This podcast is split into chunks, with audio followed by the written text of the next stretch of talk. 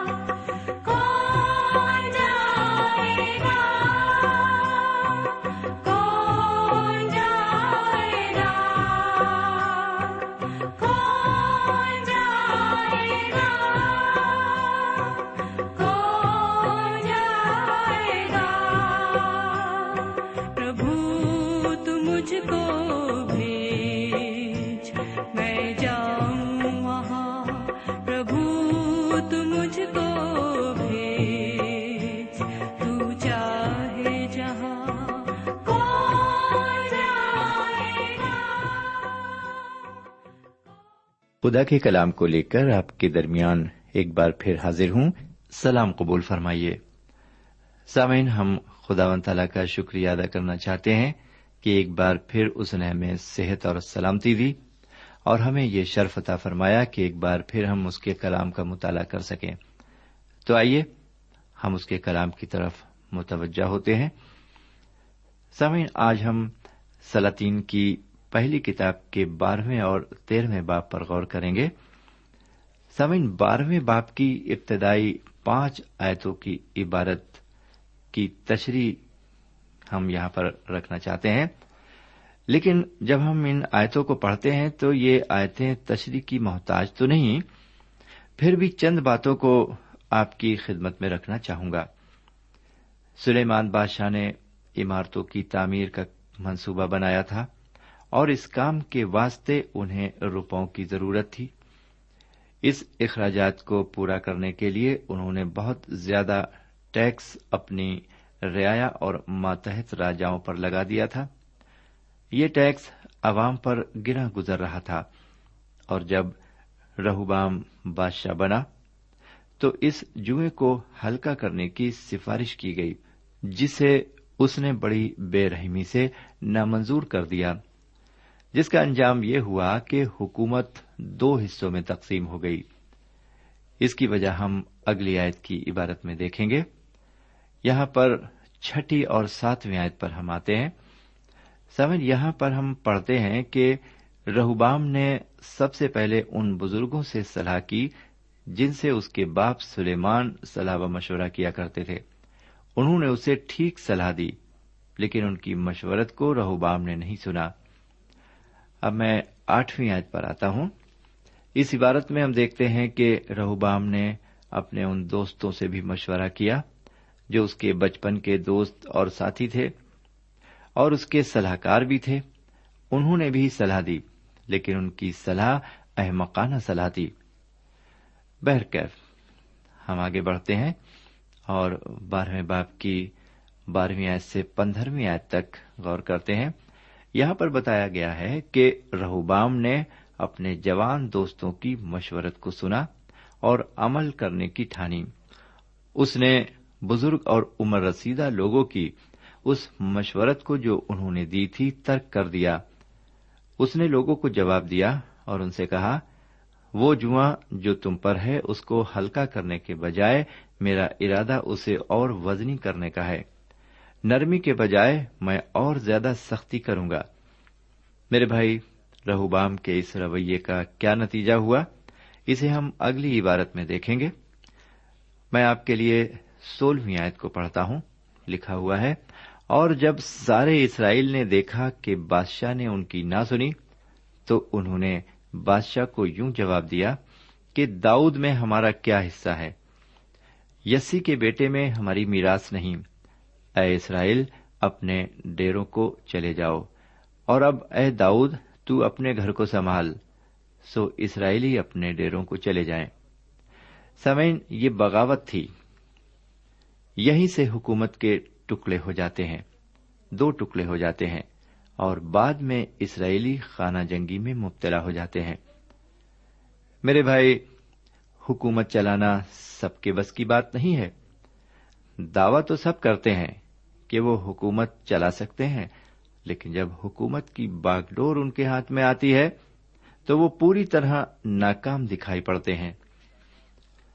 میرے بھائی، ایک کامیاب حکومت وہی ہے جو رعایا کو سکھ دے سکے۔ رعایا پر بوجھ ڈال کر اور اسے دکھ دے کر کوئی بھی حکومت قائم نہیں رہ سکتی۔ سمعین ایک کامیاب حکومت وہی ہے جو ملک میں امن و امان اور خوشحالی قائم کر سکے۔ اور یہ تبھی ممکن ہو سکتا ہے جب حکمراں ایماندار ہوں، خدا سے ڈرتے ہوں اور خدمت خلق کا جذبہ رکھتے ہوں۔ تبھی وہ ملک اور رعایا کے لیے کچھ کام کر سکتے ہیں۔ لیکن زیادہ تر ہوتا کیا ہے؟ لوگ صرف اپنا فائدہ حاصل کرنے کے لیے کرسی حاصل کرتے ہیں۔ واقعی ایک غریب کسان کے لیے وہ گھڑی کتنی نازک اور دردناک ہوتی ہے۔ جب بارش بھی نہیں ہوتی اور نہروں میں سرکاری پانی بھی نہیں ہوتا، لیکن پھر بھی اس کسان کو لگان اور آبپاشی کے بل بھگتنا پڑتے ہیں۔ وہ علاقے جہاں کی سڑکوں پر چلنا مشکل ہے، لیکن وہاں کے لوگوں کو روڈ ٹیکس پھر بھی بھگتنا پڑتا ہے۔ جہاں پر لوگ مئی اور جون کے مہینوں میں ایک بوند پانی کو ترستے ہیں، لیکن ان کو واٹر ٹیکس پھر بھی دینا پڑتا ہے۔ اور بھی بہت سی باتیں ہیں جن کے سبب سے رعایا کافی پریشان ہو جاتی ہے۔ میرے بھائی، جو حکومتیں ان باتوں پر دھیان نہیں دیتی وہ پھر زیادہ دن تک نہیں جم پاتی۔ اور یہی حشر حضرت سلیمان کے بیٹے رہوبام کا بھی ہوا۔ رہوبام کی حکومت زیادہ دن تک نہیں چل سکی۔ اس کی حکومت میں پھوٹ پڑ گئی اور وہ دو حصوں میں تقسیم ہو گئی۔ لیکن یہ سب کیوں ہوا؟ میرے بھائی، اس کے پیچھے دو باتیں ہیں۔ پہلی بات تو یہ ہے کہ خدا و تعالی نے حضرت سلیمان کو لانت دی تھی کہ تیری حکومت تیرے بیٹے کے دور میں تباہ اور برباد ہو جائے گی۔ یہ لانت انہیں اس لیے ملی کیونکہ وہ اپنے آخری ایام میں گمراہیت کے راستے پر گامزن ہو گئے تھے۔ دوسری بات یہ تھی کہ حضرت سلیمان کے بیٹے رہوبام نے رعایا پر ٹیکس کم کرنے کے بجائے اور زیادہ بڑھا دیا، جس سے رعایا کی کمر ٹوٹ گئی۔ اس لیے رعایا نے حکومت کی کمر توڑ دی۔ سمعین یہاں پر ہم تھوڑا اور آگے بڑھیں گے۔ اور بارہویں باپ کی سترویں آیت سے لے کر چوبیسویں آیت تک ہم عبارت پر آئیں گے۔ سمعین سترویں آیت ہم پڑھیں گے۔ یہاں پر لکھا ہوا ہے، لیکن جتنے اسرائیلی یہودا کے شہروں میں رہتے تھے، ان پر رہوبام سلطنت کرتا رہا۔ سیون یہاں پر ہم دیکھ رہے ہیں کہ حضرت سلیمان کے بیٹے رہوبام کی حکومت دو حصوں میں تقسیم ہو گئی ہے۔ اب رہوبام صرف ان اسرائیلیوں پر سلطنت کر رہا ہے جو صرف یہودا کے شہروں میں رہتے ہیں۔ میرے بھائی، یہاں پر ہم خدا کی اس پیشن گوئی کو پورا ہوتے ہوئے دیکھتے ہیں جو اس نے حضرت سلیمان کے حق میں کی تھی۔ تیری حکومت ٹکڑے ٹکڑے ہو جائے گی۔ یہ لانت خدا نے حضرت سلیمان کو اس وقت دی تھی جب وہ اپنی بادشاہی کے نقشے میں چور ہو کر آئین خداوندی سے ہٹ گئے تھے۔ جب انہوں نے ڈھیر ساری بیویاں اپنے لیے کر لی تھی اور جب وہ اپنی بیویوں کے دیوی دیوتاؤں کے آگے سر جھکانے لگے تھے اٹھارہویں آیت کو سنیے۔ پھر رہوبام بادشاہ نے ادورام کو بھیجا جو بیگاریوں کے اوپر تھا۔ اور سارے اسرائیل نے اسے سنسار کیا اور وہ مر گیا۔ تب رہوبام بادشاہ نے اپنے رتھ پر سوار ہونے میں جلدی کی تاکہ یروشلم کو بھاگ جائے۔ سامن اس عبارت میں ایک شخص کا ذکر کیا گیا ہے جسے اسرائیلیوں نے سنسار کر کے مار ڈالا۔ یہ شخص رہوبام کا کارندہ تھا۔ اس کا کام خراج یا ٹیکس یا جزیہ وصول کرنا تھا۔ اس کا نام ادورام تھا۔ اس شخص کو سنسار کر کے اسرائیلیوں نے پیچھا چھڑایا۔ جب یہ خبر رہوبام کو ملی، تو وہ اپنی جان بچانے کے لیے یروشلم کو اپنے رتھ پر سوار ہو کر بھاگا۔ بہرکیف اب میں آپ کی توجہ انیسویں آیت کی طرف دلانا چاہتا ہوں۔ یہاں لکھا ہوا ہے، یوں اسرائیل داؤد کے گھرانے سے باغی ہوا اور آج تک ہے۔ سمن یہ عبارت یہ واضح کرتی ہے کہ اسرائیل نے حضرت داؤد کے گھرانے سے بغاوت کی۔ یہ بغاوت اس وقت بھی قائم تھی جب انہیں بابل کی غلامی سے چھٹکارا ملا۔ یہ بغاوت رہوبام کی غیر دانش مندانہ فیصلے کا نتیجہ تھی کیونکہ اس نے لوگوں کی تکلیفوں پر دھیان نہیں دیا اور اس بات کا فائدہ یروبام نے شمال میں اسرائیل کے دس قبیلوں پر اپنی حکومت قائم کر کے اٹھایا۔ سمے نہ بائیے ذرا یروبام کے کارناموں پر غور کریں۔ یروبام اسرائیل کے دس قبیلوں کا بادشاہ بن گیا۔ اس نے اسرائیلیوں کو بت پرستی کی طرف راغب کر دیا۔ بہرکیف اب میں آپ کی خدمت میں پچیسویں آیت سے لے کر تینتیسویں آیت تک عبارت کو رکھتا ہوں۔ سمعین آپ اس عبارت میں اور اگر ہم نظر کریں تو ہم اور آپ اس عبارت میں دیکھتے ہیں کہ کس طرح بنی اسرائیل بت پرستی کی طرف مائل ہو گئے۔ آپ تو جانتے ہی ہیں کہ بنی اسرائیل کے دس قبیلے یروبام کی طرف ہو گئے اور وہ ان کا راجا یعنی بادشاہ ہو گیا۔ اس نے سوچا کہ کہیں ایسا نہ ہو کہ حکومت نکل کر دوبارہ حضرت داؤد کے گھرانے میں چلی جائے۔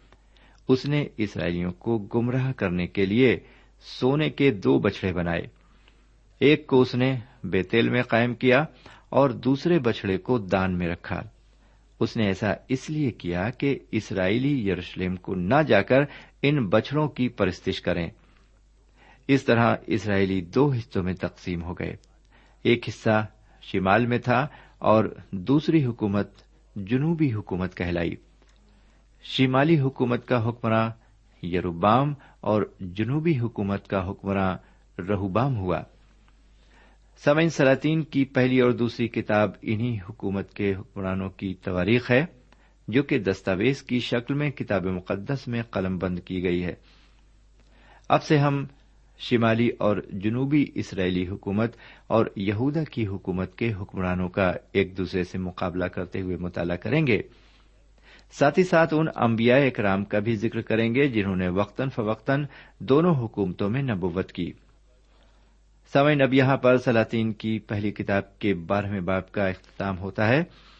رہوبام حضرت داؤد کے گھرانے سے تعلق رکھتا ہے اور جنوبی ممالک کا حاکم ہے اور یروبام شمالی ملک کا حاکم ہے۔ اس نے بت پرستی کے درمیان فروغ دینا شروع کر دیا ہے۔ اس نے سونے کے دو بچڑے بنائے اور ایک کو بیتل میں اور دوسرے کو دان میں رکھا۔ ان بتوں کو رکھنے کی وجہ یہ تھی کہ اسرائیلی یروشلم کو نہ جائیں۔ میرے پیارے بھائی بہن، یہاں پر ہم دیکھتے ہیں یروبام کی چال کو، کتنی بڑی چال اس نے اسرائیلیوں کے ساتھ چلی ہے۔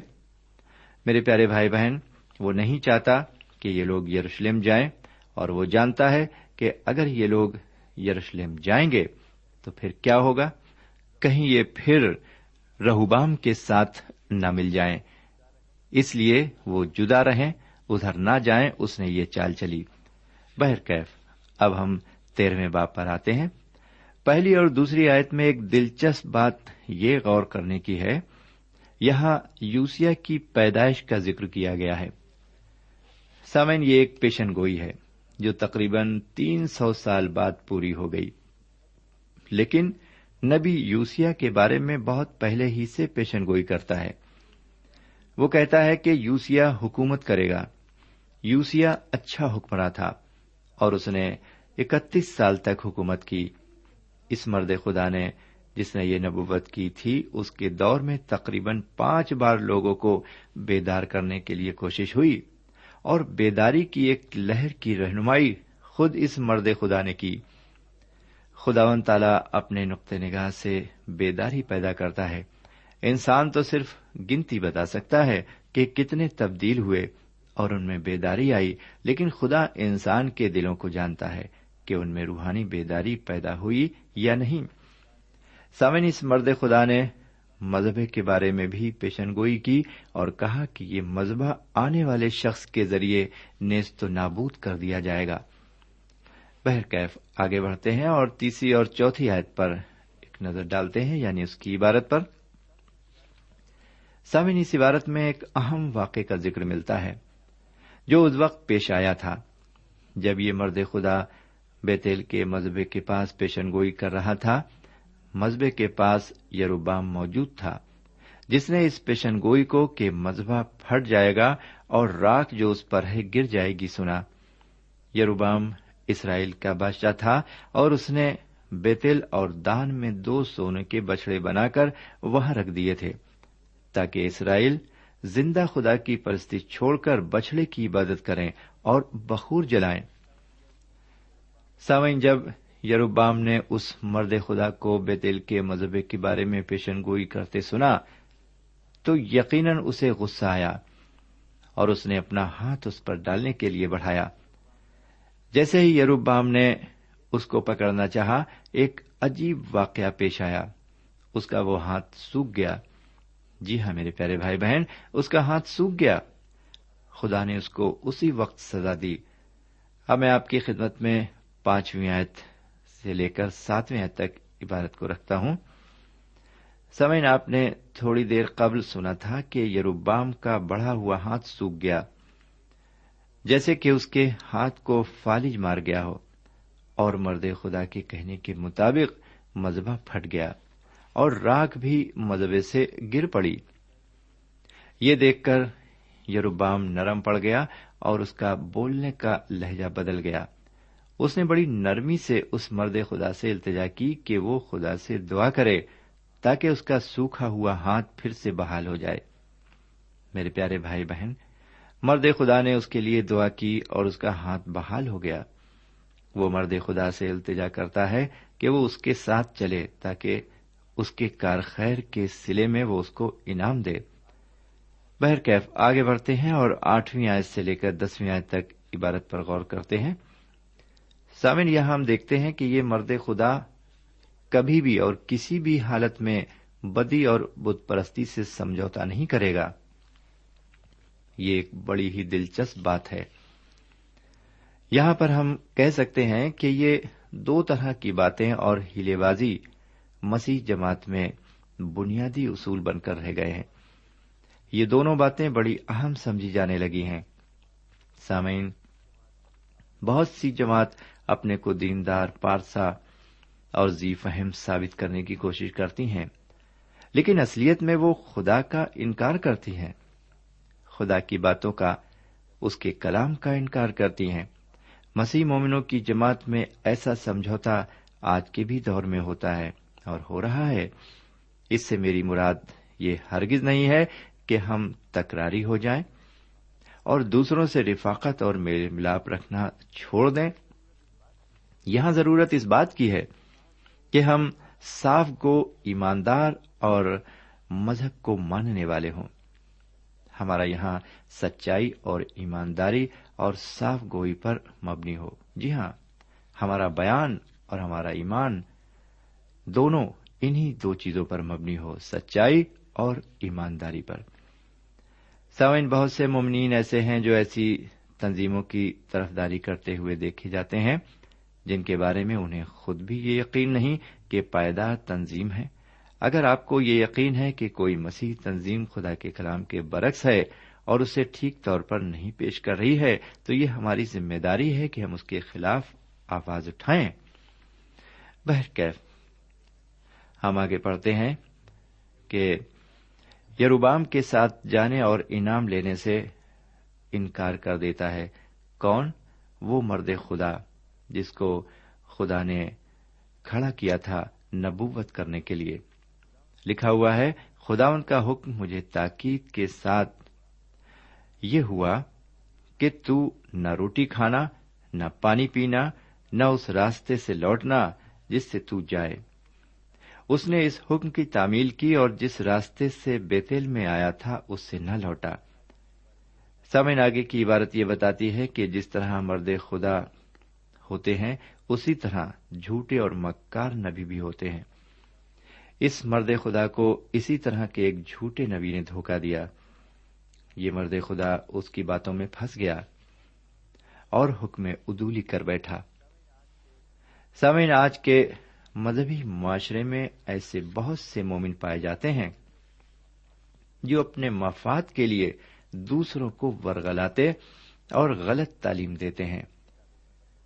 کتاب مقدس کے نئے عہدامے میں متی رسول کی انجیل میں حضور کریم جناب سیدنا مسیح نے مومنوں کی تمیز اور پہچان کے لیے یہ پیمانہ رکھا کہ ان کے پھلوں سے تم ان کو پہچان لو گے سمن، یہاں پر ہم دیکھتے ہیں کہ یہ مرد خدا جس کو ہدایت دے کر بیتیل کو بھیجا گیا تھا، یہاں کے ایک نبی کے ذریعے دھوکا کھاتا ہے۔ اور حکم نہ ماننے اور اسے توڑنے کی سزا ملتی ہے۔ حالانکہ اس مرد خدا نے اپنے کو بادشاہ اور بت پرستی سے الگ رکھا، لیکن ایک نبی جھوٹے نبوت کر کے جی ہاں ایک نبی نے جھوٹی نبوت کر کے اسے دھوکہ دے دیا۔ سامعین، جب کلیسیا دنیاوی باتوں میں پھنس کر ہر طرح کے سمجھوتے کر لیتی ہے، تو خدا تعالی کی ناک میں اس کلیسیا کی بدبو پہنچتی ہے۔ سامعین، ہم بھی بالکل ویسے ہی دور میں زندگی بسر کر رہے ہیں، جیسا دور یروبام کا تھا۔ سامعین، کیا آپ سوچتے ہیں کہ خدا کی نبوت اور اس کے ذریعے کیے گئے معاوضے سے یروبام تبدیل ہو گیا؟ کیونکہ اس کا ہاتھ سوکھ گیا تھا، لیکن پھر بحال ہو گیا۔ اس سوال کا جواب تیئیسویں اور تینتیسویں اور چوتیسویں آیت میں ملتا ہے۔ جہاں اس طرح لکھا ہوا ہے، اس ماجرے کے بعد بھی یروبام اپنی بری راہ سے باز نہ آیا، بلکہ اس نے عوام میں سے اونچے مقاموں کے کہن ٹھہرائے۔ میرے بھائی، یروبام خدا و تعالی کی طرف رجوع فرمانے کے بجائے بت پرستی ہی میں پڑا رہا۔ اس کا یہ فیل اس کے گھرانے کے لیے اسے کاٹ ڈالنے اور نیست و نابود کرنے کے لیے گناہ ٹھہرا۔ سمعن اب میں آپ کو یہ بتانا چاہوں گا کہ شمالی حکومت جو کہ اسرائیلی حکومت تھی، اس میں انیس حکمراں ہوئے اور یہ سب کے سب خراب اور ناکارہ تھے۔ جنوبی حکومت جو کہ یہودا کی حکومت کہلاتی تھی، اس میں بیس حکمراں گزرے۔ جن میں بارہ ناکارہ ثابت ہوئے اور آٹھ حکمراں کو اچھے حکمرانوں کی فہرست میں رکھا جا سکتا ہے۔ ان آٹھ میں سے پانچ نمایاں ثابت ہوئے۔ سمین اب آج کا مطالعہ یہاں پر اس سے پہلے ہم ختم کریں۔